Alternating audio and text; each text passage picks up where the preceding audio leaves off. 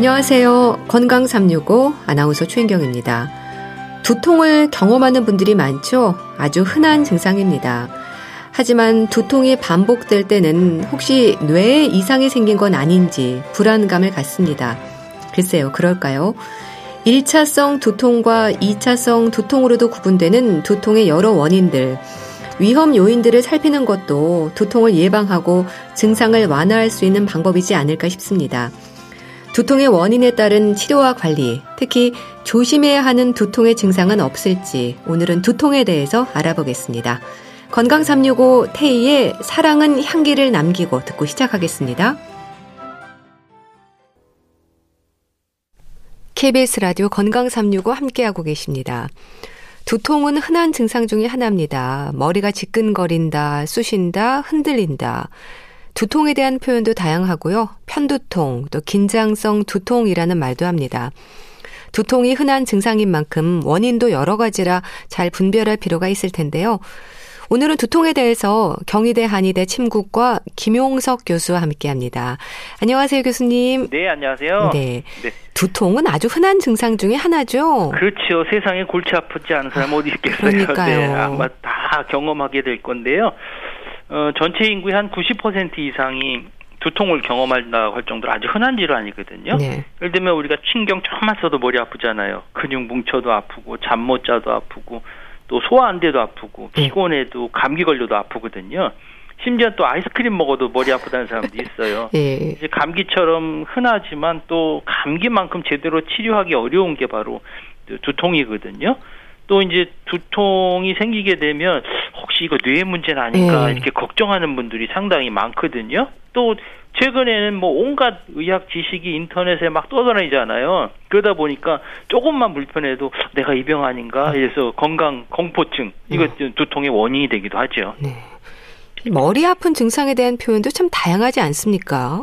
그렇죠. 이제 머리가 아프면 이제 어디가 아프냐 또 어떻게 아프냐가 상당히 진단하는데 중요하거든요. 이제 머리는 이제 머리만 있는 게 아니라 연결된 게 있잖아요. 네. 어깨부터 뒷목, 귀, 또 뭐 관자놀이, 앞에 또 코, 눈, 귀 서로 연결이 돼 있으니까 여러 가지 원인 때에 생길 수 있고요. 또 두통이 나타나는 양상들을 보면 이제 뭐 쑤시고 아프다, 네. 또 욱신욱신거린다, 뭐 조인다, 울이다, 또 뭐 울리다, 띵하다, 뭐 골 때린다, 뭐 망치로 때린다, 찌릿하다. 정말 표현이 여러 가지거든요. 네. 거기다가 뭐 사투리까지 집어넣으면 아주 표현이 골치 아파지죠. 네. 그럼 그렇게 여러 가지로 얘기되는 증상들로도 어느 정도는 원인을 파악할 수 있을까요? 어, 그렇죠. 이제 어느 정도 이제 통증의 양상을 가지고 우리가 어, 판단을 하게 되는데요. 이제 부위적으로 보면 이제 뒷머리부터 시작해서 막 눈이 막 뽑힐 것처럼 아프다 하는 음. 경우 있거든요. 이런 경우는 목 경추에서 조금 이상이 생겨서 생기는 두통일 수 있거든요. 목이나 목 뒷골, 어깨 이런 데 인대나 근육이 눌려서 혈액 순환이 안 돼서 생기는 경우가 많거든요. 네. 이런 경우는 뭐 거북목이나 일자목 이런 분들이 잘 생기겠고요. 또 이제 어깨나 목이나 또 뒷머리 쪽이 막 쥐어짜듯이 묵직하게 이제 압박이 생겨서 이렇게 생기는 두통이 있거든요. 예. 이런 경우가 뭐 긴장성 두통이라고 얘기할 수 있고요. 또 이제 관자놀이 부분이 이제 심장이 뛰듯이 이렇게 박동 속으로 욱신욱신거리면서 찌끈찌끈 아프고 막 토할 것 같은 이런 경우가 이제 편둔토인 경우가 많고 또 이제 옆이나 뒷목이 뻐근하고 턱 쪽이 불편해서 생기고 뭐 귀가 소리가 들리거나 이런 경우도 있거든요. 이건 턱 관절 때문에 생기는 경우도 있고요. 예. 또 코가 막히면서 눈 주변이나 이제 광대뼈 쪽이 띵띵하게 아픈 경우가 있거든요. 이런 경우는 뭐 축농증을 흔히 알고 음. 있는 그것 때문에 또 코감기 걸렸을 때 머리 예. 아픈 뭐 이런 음. 형상들이 바로 그런 거라고 볼 수가 있죠. 예. 근데 두통으로 병원을 찾는 분들은요, 어쩌다 한 번의 증상으로는 오지 않을 텐데, 습관적인 두통 환자도 많을까요? 대부분 이제 두통이 한 번 생기면 아 이건 뭐 괜찮겠지 하고 며칠 또 좀 지나면 괜찮아지는 경우가 있거든요. 문제는 이제 습관적으로 생기는 음. 경우 이걸 이제 우리가 만성 두통이라거든요. 그래서 뭐 일주일에 한 두 번 이상 또 그러다 보면 한 달에 한 여덟 번 이상 이런 어, 통증을 겪게 되면 네. 만성 통증이라고 진단을 하게 되거든요.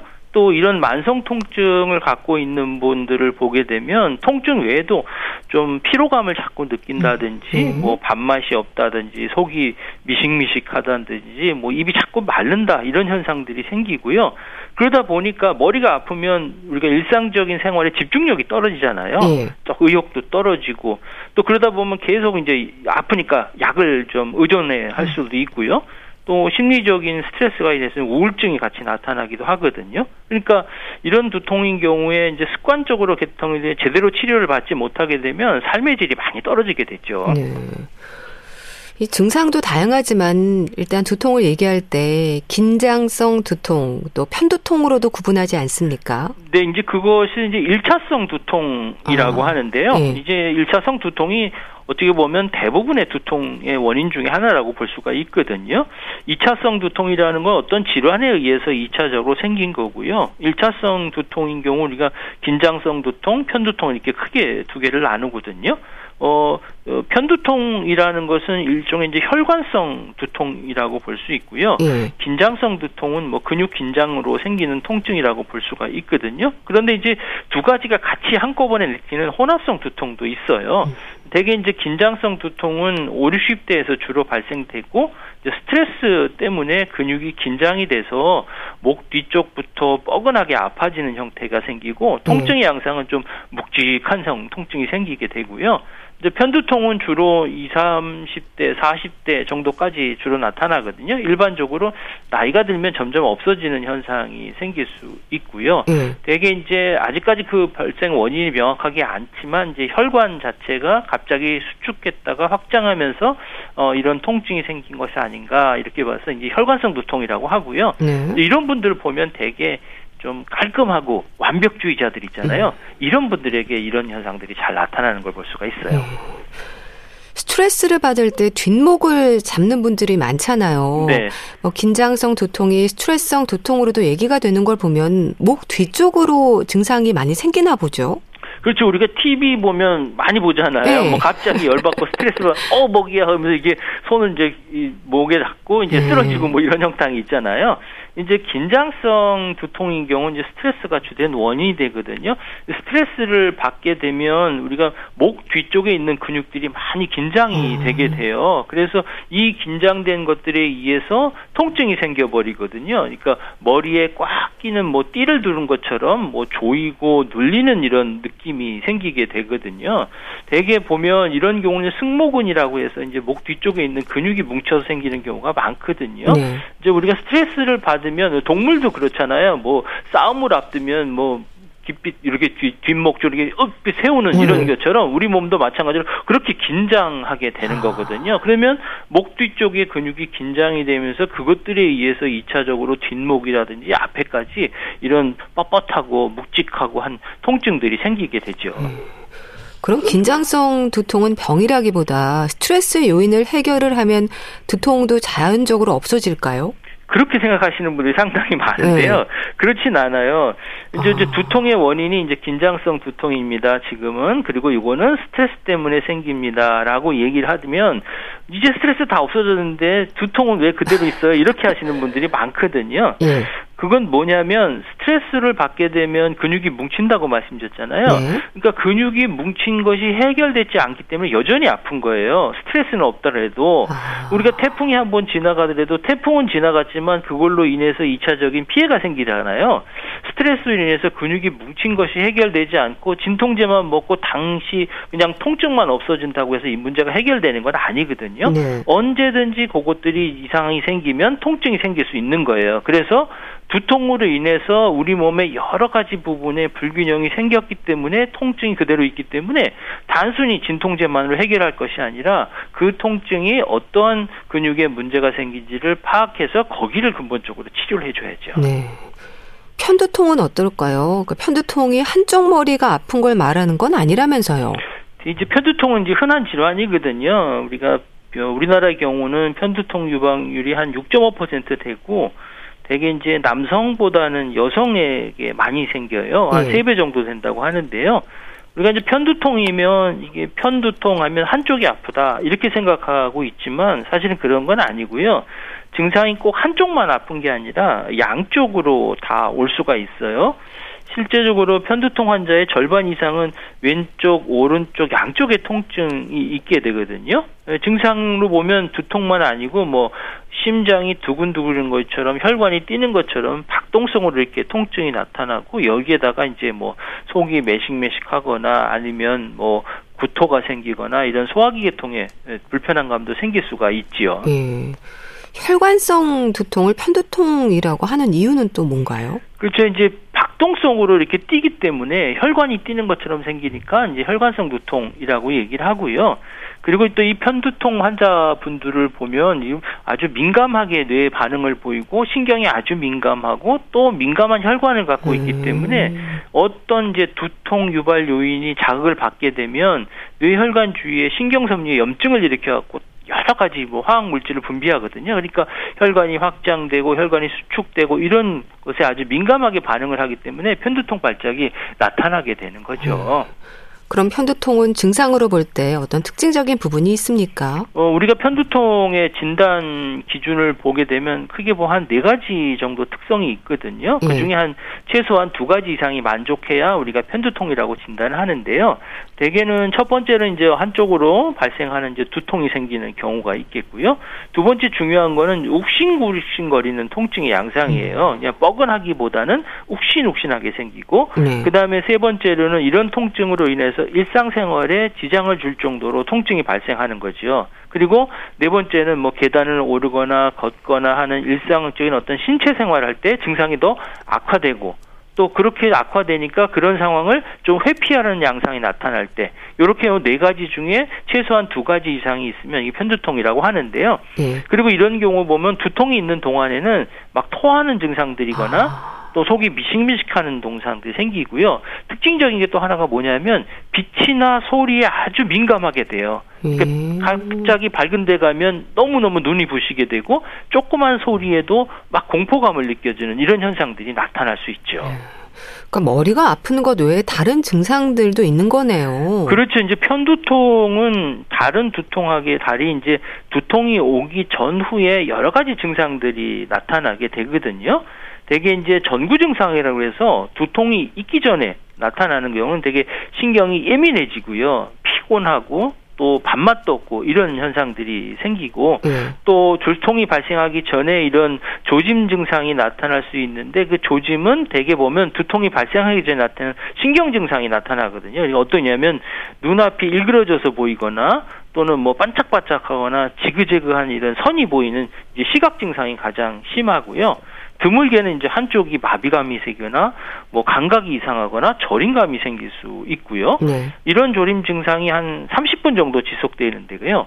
두통이 발생하는데 주로 이제 부위 자체로 보면 한쪽이나 양쪽 머리에 박동성 같은 이런 통증이 생기 눈알이 빠진 듯하게 아프다, 뭐 매식거리다 이런 현상들이 생기게 되고요. 네. 대개 이런 두통이 한 4시간 정도 이상 지속되면 또 두통이 조금씩 사라지거든요.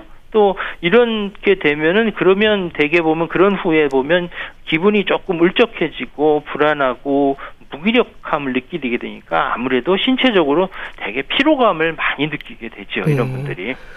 그럼 편두통은 뇌졸중을 의심할 수 있는 두통과는 좀 다른가요? 네, 두통이 오면 아 이거 뇌질환 아닌가 이렇게 걱정하시는 분들이 상당히 많은데요. 네. 그렇지 않는 경우도 많고요.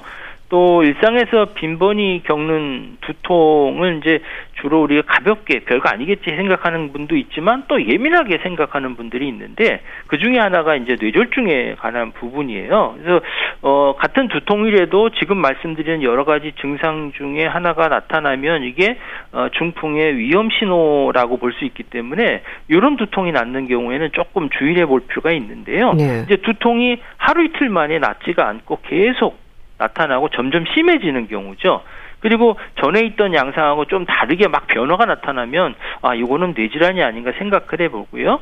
또 진통제를 먹었는데 여전히 아프다. 이것도 마찬가지고 또 대개 보면 막 토하는 증상들이 생기잖아요. 네. 의식도 잃어버리고 음. 이런 경우는 뇌졸중을 한번 생각해 봐야 되고 또 반쪽이 마비되거나 또는 뭐 저리거나 그리고 이런 형태 또 시력이 갑자기 떨어지거나 균형을 잡지 못해서 막 흔들흔들할 경우 이런 경우는 조금 뇌졸중을 의시해 볼 수 있기 때문에 네. 곧바로 이제 응급실로 가서 이게 뇌혈관에 문제가 있는지를 확인해 보실 필요가 있죠. 네. 또 편두통이 즐겨 먹는 음식과도 연관이 있다고 하던데요. 이건 맞는 얘기일까요? 그렇죠. 이제 편두통의 위험 인자라고 해서 여러 가지 있는데 그 중에 하나가 음식과도 관련이 아, 있거든요. 예. 우리가 이제 대개 커피, 뭐 홍차, 콜라 이런 카페인 많은 거 있잖아요. 예. 이런 게 좀 문제가 생길 수가 있어요. 왜냐하면 다량 커피를 좀 카페인이 들어간 많이를 드시면 이게 두통이 조금 악화되는 경우가 있거든요.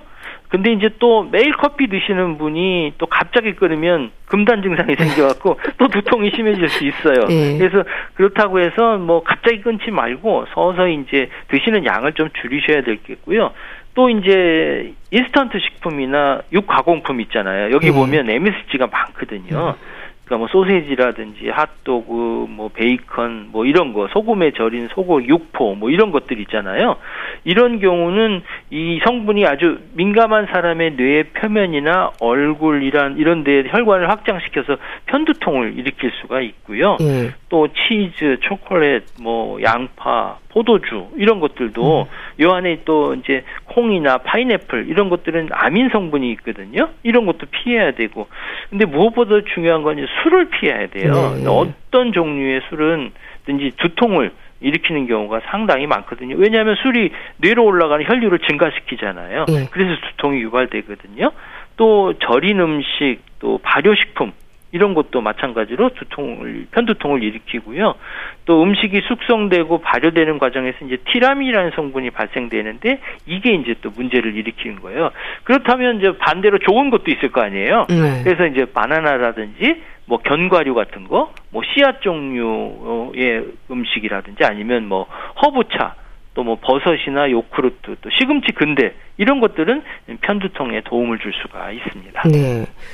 그리고 또 여성들은 특히 생리 기간에 편두통 증상을 느낀다고 하던데 이런 경우도 많습니까? 그렇죠. 이제 여성들의 이제 편두통의 어떤 그 위험 인자 중에 이제 생리 기간과 관련이 있거든요. 이제 생리 시기에는 여성 호르몬인 에스트로겐이 줄어들면서 뇌 속의 혈관이 확장하거든요. 그러면 이제 두통이 생기거든요. 그래 보면 생리 시작하기 한 2, 3일 전에 두통이 나타나고요. 되게 네. 이제 흔히 편두통이 많이 생기게 되거든요. 그리고 이제 생리 시기 전에는 최고조로 했다가 생리가 끝나면 이제 완화되는 현상이 보니까 이제 두통이 조금 지나면 이제 괜찮아지는 거죠. 그래서 머리가 아파도 평성에 두통이 있었으니까 이렇게 생각하고 만 해도 이제 만약 그 두통이 계속해서 뭐 반복이 되고 생리 전과 생리 중에 주로 발생됐다면 아무래도 생리 주기와 원인이 될 수도 있거든요. 예. 이렇게 이제 편두통이 여성 호르몬의 영향을 받게 되니까 이제 폐경이 지난 다음에 된다든지 아니면 임신 기간에는 편두통이 많이 줄어들게 음. 되죠. 수면과도 관련이 있을까요? 어, 편두통의 위험 인자 중에는 수면도 들어가 있거든요. 근데 수면은 우리가 이제 잠을 못 자면 두통을 많이 느껴지잖아요. 예. 근데 또 하나가 뭐냐면 잠을 너무 많이 주무셔도 편두통이 생기는 경우가 있어요. 또 긴장이나 스트레스 또 뭐 수면을 많이 주무시게 되면 이 수면 과다는 건 근육이 움직이지 못한다는 거거든요. 예. 그러다 보니까 두통이 또 많이 생길 수가 있어서 뇌신경을 불안정하게 만들어주기 때문에 그렇거든요. 이런 증상들은 주로 이제 스트레스가 약한 아주 신경 예민한 여성들에게 자주 나타날 수 있고요. 또 영국에서 이제 편두통 환자의 수면의 질을 연구한 결과가 있거든요. 거기에 보면 어, 편두통이 있는 사람은 건강한 사람 비례해서 수면의 질 평가 속도 점수가 높게 나타났어요. 그 음. 높을수록 수면의 질이 낮다는 거거든요. 음. 그리고 만성 편두통 환자가 급성 편두통 환자에 비해서 수면의 질이 훨씬 더 낮아질 확률이 더 높게 이런 것들을 볼 수가 있습니다. 음. 그리고 보면 편두통만으로도 위험 요인들이 아주 많네요. 어, 그렇죠. 편두통이 정말 다양한 위험 요인이 있기 때문에 각별히 주의를 해야 되거든요. 왜냐하면 뇌와 뇌신경, 뇌혈관들이 아주 예민한 곳이기 때문에 그래요. 그래서 뭐 대표적인 거 앞에 말씀드렸지만 뭐 강한 소음이라든지 또 냄새, 또 불빛, 또 식사와 관련 음식과 관련 거 스트레스, 또 수면 부족, 수면 과다, 또 여성에는 호르몬, 또 피임약 뭐 이런 것들도 상당히 많은 위험 인자를 갖고 있죠. 예. 근데요, 이 두통을 느끼는 분들을 보면 일단 참을만하게 아프기도 하고 뭐 진통제로 견디기도 하거든요. 일시적인 걸까요? 예, 두통의 이제 강도가 심하지 않고 또 여러 번 반복되지 않은 경우 이제 진통제로 버티시는 분들이 계세요. 네. 근데 문제는 뭐냐면 이게 습관성이 되면 나중에는 그 전에 먹던 것보다 더 많은 양을 먹어야 되거든요. 그래서 진통제를 막 한 움큼씩 먹어야 할 정도가 될 수가 있어요. 그렇기 때문에 이런 두통을 치료를 시작할 때는 먼저 이제 두통을 악화시키는 요인이 무엇인지를 찾아야 되겠죠. 예. 그래서 그것들을 조절해서 생활 습관들을 교정하고 또 식사나 운동이나 수면 등 일상 생활들을 잘 교정을 해서 치료를 해야 근본적인 치료가 되겠죠. 네. 우리가 두통이 있을 때 이제 관자놀이 쪽을 꾹꾹 누르는 분들도 있고요. 끈으로 머리를 묶어두기도 네, 네. 하는데 이런 네. 것들이 도움이 될까요? 그렇지. 예전에 TV 보면 많이 볼 수 있죠. 하얀색으로 이것도. 네. 이게 머리를 끈으로 조이면 이제 지압 효과가 일종의 있어요. 네. 이제 두통의 경우는 머리에 마사지 또는 지압 또는 침을 맞게 되면 이런 효과가 좋거든요. 그래서 끈으로 머리를 동여매면 뭐 일정 시간 지속적으로 두피에 이제 지압을 하는 효과를 볼 수 있기 때문에 어 일시적으로 혈류 흐름을 개선해서 하는 방법이라고 볼 수 있겠지만 이거를 계속 메고 있게 되면 자극이라는 것은 계속하게 되면 그런 효과가 떨어질 수밖에 없거든요. 네. 나중에는 더 강한 자극을 줘야지만 그 효과를 나타나기 때문에 일시적으로 활용하는 것은 도움이 될 수 있겠지만 그것들을 계속되고 있는 것은 좋지 않다고 볼 수가 있죠. 네. 지압 말씀하셨는데요. 지압법에 있어서 좀 증상 완화에 도움이 되는 지압점이 있다면 좀 알려주세요. 그렇죠. 이제 두통의 양상에 따라 조금 다른데요. 우리가 두통이 뒷머리가 아픈 경우가 있고, 뭐 정수리가 아픈 경우가 있고, 뭐 관자놀이 있는 부위가 아픈 경우 있잖아요. 네. 아프면 아픈 곳에 손이 가게 돼 있는데 그 손이 가는 부위에 보면 대부분 경혈점, 지압점이 있어요. 대개 뒷머리가 아픈 경우에는 이 엄지 손가락을 귀 뒤쪽에 갖다가 대기면 귀에 볼록 튀어오는 부위가 있는데 그 부위 뒤쪽으로 엄지 손가락 하나 들어갈 만큼의 음. 움푹 들어간 부위가 있거든요. 음. 그 부위가 바로 풍지혈 있는 부위인데 이 부위를 꼭 눌러주는 거예요. 그냥 꼭 눌러줄 땐 한 5초 정도 점점 음. 점점 세게 눌러주게 되면 그 눌렀다가 살짝 뛰게 되면 이게 확 혈류가 좋아지기 때문에 증상들이 많이 개선될 수가 있고요. 예. 또 머리 꼭대기가 아프면 이제 백회라는 부위예요. 이런 부분은 이제 손가락을 겹쳐서 가운데 손가락을 양쪽 부위에다 꼭대기에다 겹쳐서 꾹꾹 눌러 주는 거죠. 이제 이런 부분은 도움을 될 수가 있고 또 하나 이제 옆에 아픈 경우 혹시혹시 아픈 경우 음. 있잖아요. 이게 편두통인 경우에는 되게 이제 관자놀이 있는 부위가 낫거든요. 이런 눈꼬리 옆에 이제 약간 온폭 들어간 음. 부위가 있어요. 눈과 또 눈썹 있는 부위 있잖아요. 눈꼬리 끝하고 음. 눈썹 있는 끝 부위요. 그 부위에 반 정도 되는 부분에서 바깥쪽으로 귀 쪽으로 조금만 가면 거기 온폭 들어간 부위 있어요. 그게 이제 태양혈이라는 부위거든요. 이 부분은 두 번째 손가락으로 가볍게 눌러서 또 꾹 5초 정도 꾹 눌렀다가 살짝 뛰게 되면 마치 태양처럼 이렇게 환한 이런 증상들이 음. 개선되는 것을 볼 수가 있습니다. 네. 침 치료는 또 어떨까요? 대개 이제 통증을 완화시켜 주는 데는 침 치료가 아주 효과적이고요.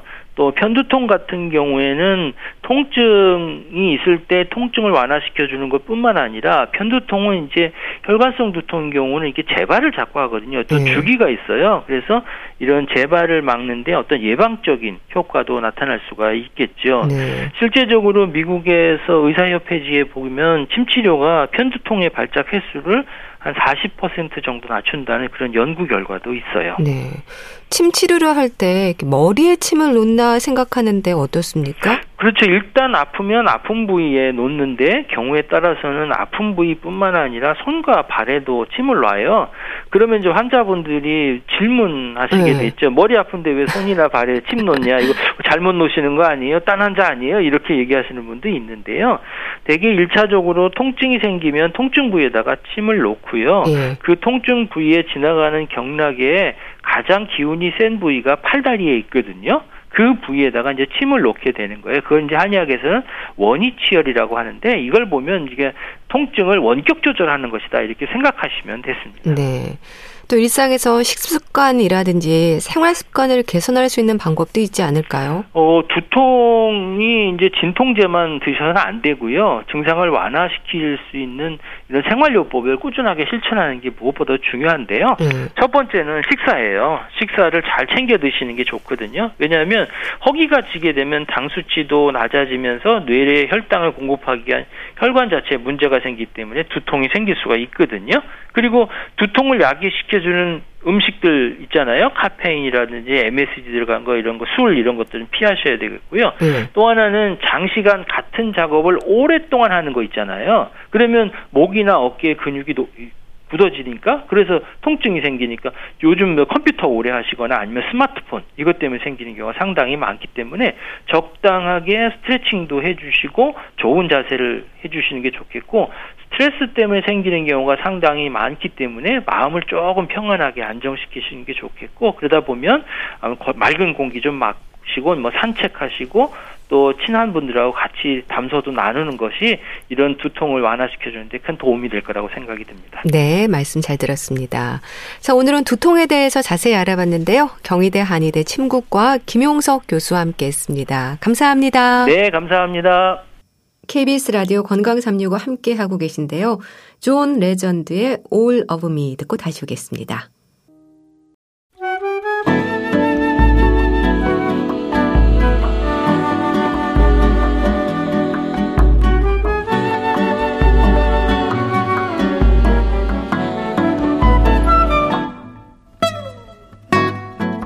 건강한 하루의 시작. KBS 라디오 건강 365. 최윤경 아나운서의 진행입니다.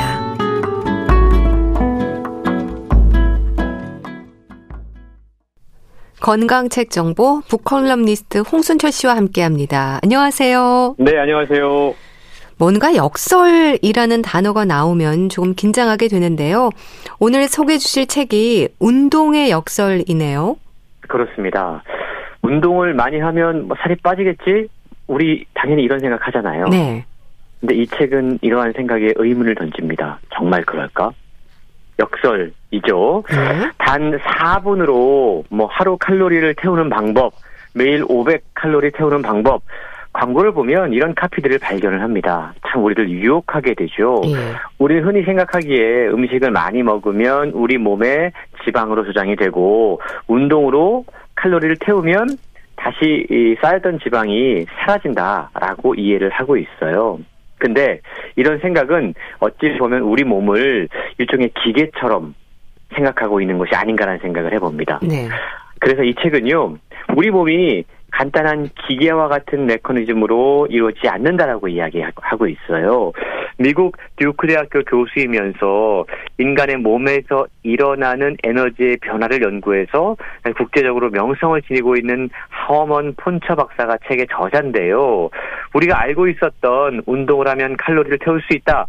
이 믿음이 정말인지 확인하기 위해서 무려 10여 년 동안 연구 프로젝트를 진행을 하게 됩니다. 네. 어떤 연구냐면 전통적인 수렵 채집 생활을 하는 아프리카 탄자니아 북부에 사는 하드자독 사람들의 하루 에너지 소비량을 측정을 합니다. 그리고 도시에 사는 사람들의 에너지 소비량과 비교를 해봐요. 결과가 어땠을까요? 음. 예상 바뀌었습니다. 네. 우리가 흔히 신체적으로 더 많이 활발하고 또 뭔가 좀 운동을 많이 하는 사람들이 그러니까 아프리카에서 수렵 채집 생활을 하는 하드자적 사람들이 훨씬 더 칼로리를 많이 소비할 것이다 라고 생각을 하지 않습니까? 그렇죠. 그런데 비교를 해보니까 사실 도시에 사는 사람들과 수렵 채집 생활을 하는 하드자적 사람들의 에너지, 칼로리 소비량이 그렇게 큰 차이가 나지 않았다고 그럽니다.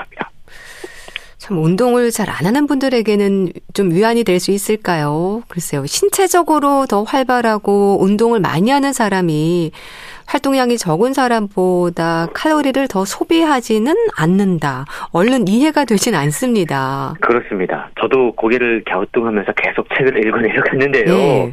이 책은요, 우리 몸의 신진대사 과정부터 칼로리가 어떻게 태워지는지, 또 우리가 몰랐던 칼로리와 운동, 다이어트의 관계가 어떠한지, 그리고 건강한 삶을 살기 위해서 어떠한 노력을 해야 되는지 상당히 엄밀한 과학적인 사실을 바탕으로 새로운 다이어트의 방향을 제시를 해주고 있는데요. 네. 그동안 우리가 알고 있었던 다이어트에 대한 상식이 뒤집힙니다. 그리고 지금 우리에게 어떤 다이어트가 더 효과적이고 또 그 이유가 무엇인지 책을 통해 들려주고 있는데요. 우리는 대부분 우리 몸이 어떻게 칼로리를 태우는지 잘 알지 못합니다. 음, 그렇죠. 저자는요, 에너지 균형이라는 신진대사의 원리로 그 방법을 설명을 해요. 예컨대 우리 몸은요, 고강, 고강도 활동이나 운동으로 에너지 소비를 늘리면 다른 칼로리 소비를 줄인다고 그럽니다. 예. 그래서 총량은 거의 일정하게 유지가 되는 겁니다. 그래서 운동의 역설이 나타난다라고 설명하고 있는 건데요. 쉬운 말로 이야기하면 헬스장에서 열심히 땀 흘리고 운동을 하고 돌아오면 너무 피곤해져서 이 몸이 본능적으로 집안일을 내일로 미루게 합니다. 음. 더 이상 움직이지 않으려고 해요. 그러니까 우리 몸은 단순한 기계 장치가 아니라 진화의 역동적인 산물이기 때문에 식욕과 대사율을 자율적으로 조정한다는 겁니다. 전 세계 3명 가운데 1명이 과체중이고 10명 가운데 1명이 비만이라고 그러죠. 네. 수천만 명의 사람들이 비만이나 당뇨라던가 대사 질환을 앓고 있고 또 매년 수백만 명의 사람들이 이 문제 때문에 목숨을 잃고 있습니다. 저자는 이 모든 이유가 우리 몸이 어떻게 칼로리를 소, 소비하는지 태우는지 정확히 이해하지 못하기 때문이다라고 이야기하고 있습니다. 그러니까 말씀 주신 대로 우리 몸이 어떻게 칼로리를 소모하는지 모르고 있다는 얘기인 거죠. 그렇습니다. 거기에서 문제가 발생하고 있다라는 거죠. 저자의 연구팀은 탄자니아의 하드자족과 함께 생활을 했다고 그래요. 그리고 그들의 하루 총 에너지 소비량을 측정을 했습니다. 수렵 채집 생활을 하면서 매일 10km 이상을 걷는 하드자족의 하루 에너지 소비량이 높을 것이다 라고 생각했던 연구팀은 측정 결과에 깜짝 놀라고 맙니다. 네. 탄자니아 북부의 초원지대에서 수렵 채집을 하는 하드자족의 여성은요, 물과 땔감을 구하기 위해서 하루 평균 8km를, 그리고 혼자 사냥을 나가는 남성들은 하루 평균 16에서 24km를 아. 걷는다고 그래요. 예. 그런데 실험을 해보니까 하드자족의 성인 남녀의 하루 에너지 소비량은 하루 종일 거의 앉아서 생활하는 미국이나 유럽의 성인과 별 차이가 없었던 것이죠. 매일 10km를 걸을 정도로 하루 활동량이 많은 하자족의 하루 칼로리 소비량과 한 주에 평균 1시간 내지 2시간도 채 걷지 않는 도시인들의 하루 칼로리 소비량이 왜 비슷하게 나오는 걸까? 어, 그러니까요.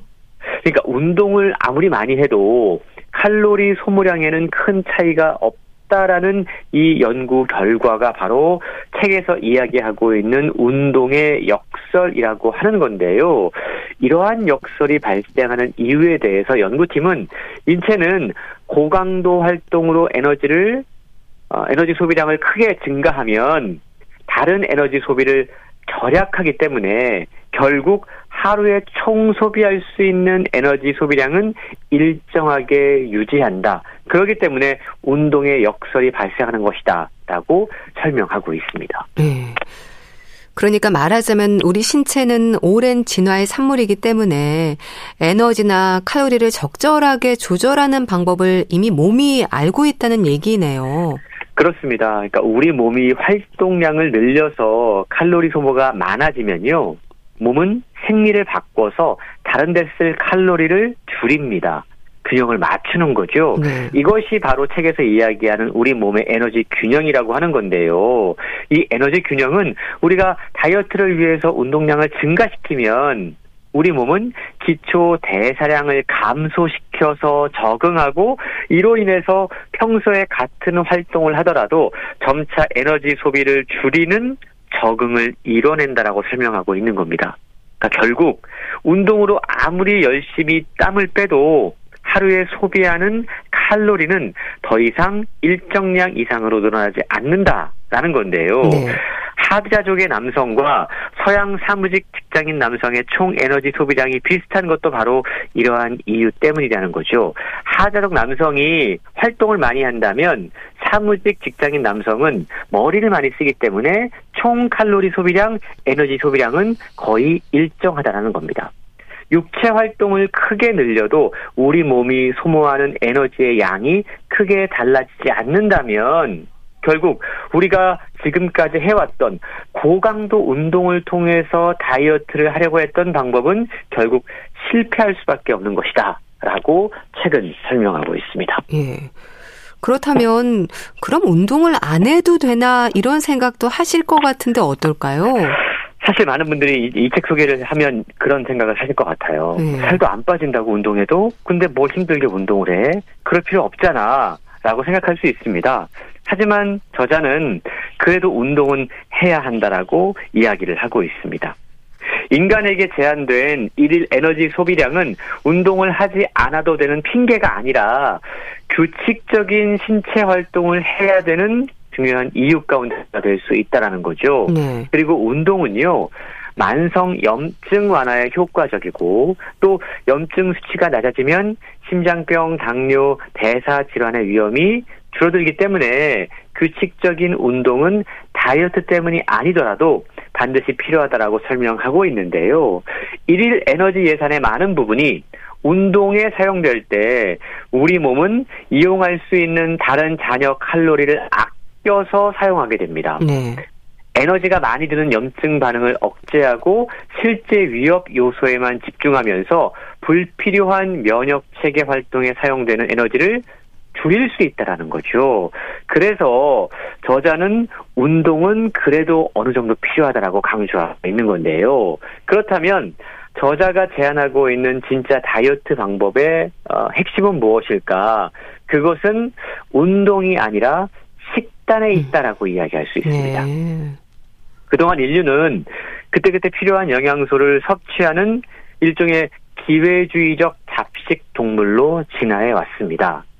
실제로 진화사의 흐름과 함께하는 탄자니아의 하드자족의 생활 방식을 보면 뭘 먹는가를 보면 덩이 줄기, 열매, 단백질 함량이 높은 고기 등을 골고루 먹고 있다고 그래요. 네. 저자는 현대인들이 비만을 해결하려면 이 하드자처럼 포만감은 없고 당과 지방과 자극적 물질만 있는 식단 이걸 좀 간소하게 바꿔야 된다라고 설명하고 있습니다. 네. 규칙적인 신체 활동이 중요하고 그런 만큼 운동은 필요하다는 건데요. 식단에 숨겨진 다이어트의 비밀, 그럼 어떤 음식을 어떻게 먹어야 하는 건가요? 일단 하드자족의 생활 방식에서 저자는 답을 찾고 있습니다. 그들은요 심장병이나 당뇨 그리고 비만에 걸리지 않는다고 그럽니다. 예. 그런데 현대인들 가운데는 뚱뚱한 체형을 가진 사람들이 계속 늘고 있어요. 그러다 보니까 사람들이 한때 그걸 되게 선호했습니다. 왜 원시 시대 수렵 체집인들이 먹는 식단이라고 해서 빨레오 다이어트라는 음. 게 한, 한동안 되게 유행을 했었는데요. 네. 저자는 그것 역시 잘못됐다라고 이야기를 합니다. 그리고 사실 이 팔레오 식단의 핵심이 저탄수화물과 고단백으로 이루어진 식단을 의미를 하거든요. 이건 뭔가 이 탄수화물은 우리 몸에 좋지 않다란 편견을 만들어 주는데 그런 편견은 잘못됐다라고 이야기를 하고 거죠. 실제로 저자가 하드자족과 다른 지역의 수렵 채집인들을 연구를 해보니까 그들도 탄수화물을 제법 많이 섭취하고 있었고 나이가 들어서도 매우 건강한 편이었다라고 이야기를 합니다. 네. 수렵 채집인이나 다른 작은 규모의 집단들도 마찬가지로 정말 다양한 종류의 음식들을 골고루 먹었고 어떤 하나의 천연 식단 같은 그런 건 존재하지 않았다라고 이야기를 합니다.